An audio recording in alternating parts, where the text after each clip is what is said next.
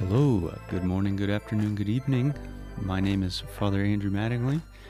I am a Catholic priest in Kansas City, Missouri, and this is a podcast where I post homilies and random other stuff that I might teach or speak about. Hope you find something useful and maybe even inspiring. God bless you.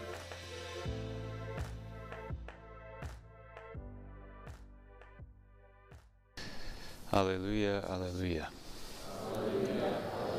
Come after me, says the Lord, and I will make you fishers of men. Alleluia. alleluia. The Lord be with you. A reading from the Holy Gospel according to Luke. While the crowd was pressing in on Jesus and listening to the word of God, he was standing by the lake of Gennesaret. He saw two boats there alongside the lake. The fishermen had disembarked and were washing their nets. Getting into one of the boats, the one belonging to Simon, he asked him to put out a short distance from the shore. Then he sat down and taught the crowds from the boat. After he had finished speaking, he said to Simon, Put out into deep water and lower your nets for a catch. Simon said in reply, Master, we have worked hard all night and have caught nothing. But at your command I will lower the nets. When they had done this, they caught a great number of fish, and their nets were tearing. They signaled to their partners in the other boat to come to help them. They came and filled both boats, so that the boats were in danger of sinking. When Simon Peter saw this, he fell at the knees of Jesus and said, Depart from me, Lord, for I am a sinful man. For astonishment at the catch of fish they had made seized him and all those with him, and likewise James and John, the sons of Zebedee, who were partners of Simon. Jesus said to Simon, Do not be afraid. From now on you will be catching men. When they brought their boats to the shore, they left everything and followed him. The Gospel of the Lord.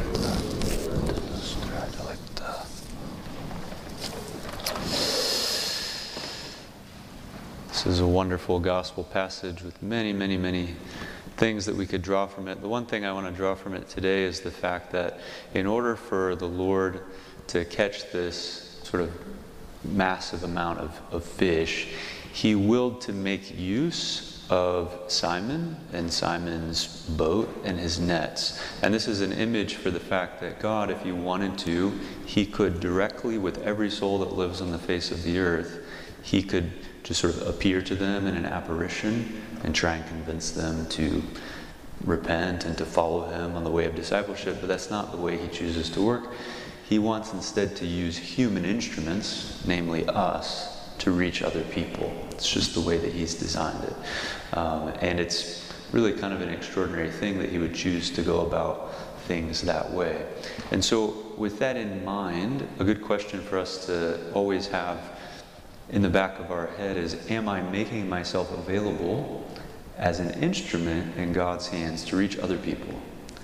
Am I making myself available? Am I available just like Simon's boat was available? It was just sitting there on the shore. The Lord said, I'm going to use that boat, I'm going to use those nets to catch a bunch of fish.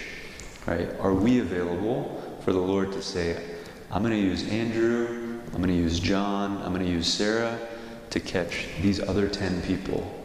Right? Do we, do we make ourselves available to the Lord for the apostolate? And there are two critical ways that we do this. Number one, we actually make time. We actually schedule apostolate, which is a wild concept for many people. But if we don't do that, it's a sign that it's not really at the top of our priority list to be a witness to the faith, right? If I don't make time, for example, to get coffee or something with a friend, right? That that's apostolate to sort of encourage them and build them up in their walk with the Lord. Right? If I don't make time perhaps to mentor somebody who's less far along in the faith than I am, right?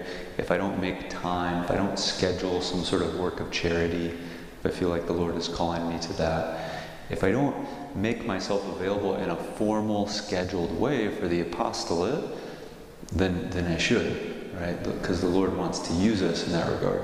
One of the more beautiful examples of this that I've seen, there's a family that I really admire. They have four young kids, And they've always made a point uh, when their kids were very young to introduce them to works of charity uh, so that they could serve people who are less fortunate. And the father often would take his oldest daughter, um, even as young as three or four years old, to a nursing home, and they would stop and get some flowers on the way there.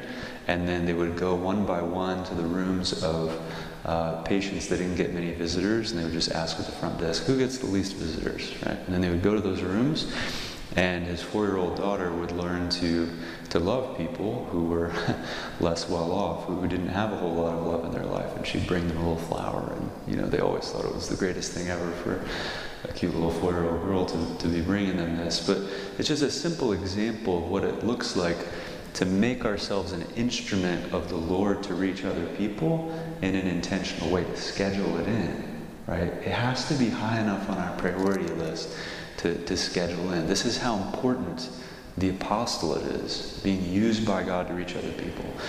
The second way that we can be available to reach other people is by our disposition to always be on the lookout for opportunities to witness to someone else, right? And if we don't have a recollected heart, if we're busy, if we're always flitting about from thing to thing, we're going to miss all sorts of opportunities that just come to us things that we don't even have to go to ourselves. Just on my walk from the Faustina building an hour and a half ago over to the rectory, I missed an opportunity because my mind was all over the place. These couple of guys sort of like grabbed my attention who clearly, one of them may have been high, the other wasn't, but they were both sort of like not, uh, not in the, in the greatest place, but anytime often people in those situations see a priest, oh, Father, like give me a blessing or like this guy needs a blessing you know? And it's a great opportunity to pause for like three minutes and just have a quick conversation. Are you catholic? Do you guys believe in jesus? Like how can i pray for you? But my mind was sort of just it, it was going other places and so I, I missed this opportunity that came my way. And so the lord I just sort of walked by them with some passing comments here, passing comments, and then continued on my way. If I'd been recollected, if I'd been in the moment, like I would have been able to take advantage of that for two or three minutes, and the Lord could have used me. As it was, I, I didn't really function well as, as an instrument, so it was a missed opportunity. So we, we always have to be at the ready, like at any moment of the day, when something presents itself. Uh, we always have to be ready to say, Lord, use me in this moment. Right? I'm not going to be attached to my own plans. You've presented me with this opportunity to be an instrument, and now I'm going to I'm going to fall through on it. I'm going to take advantage of it.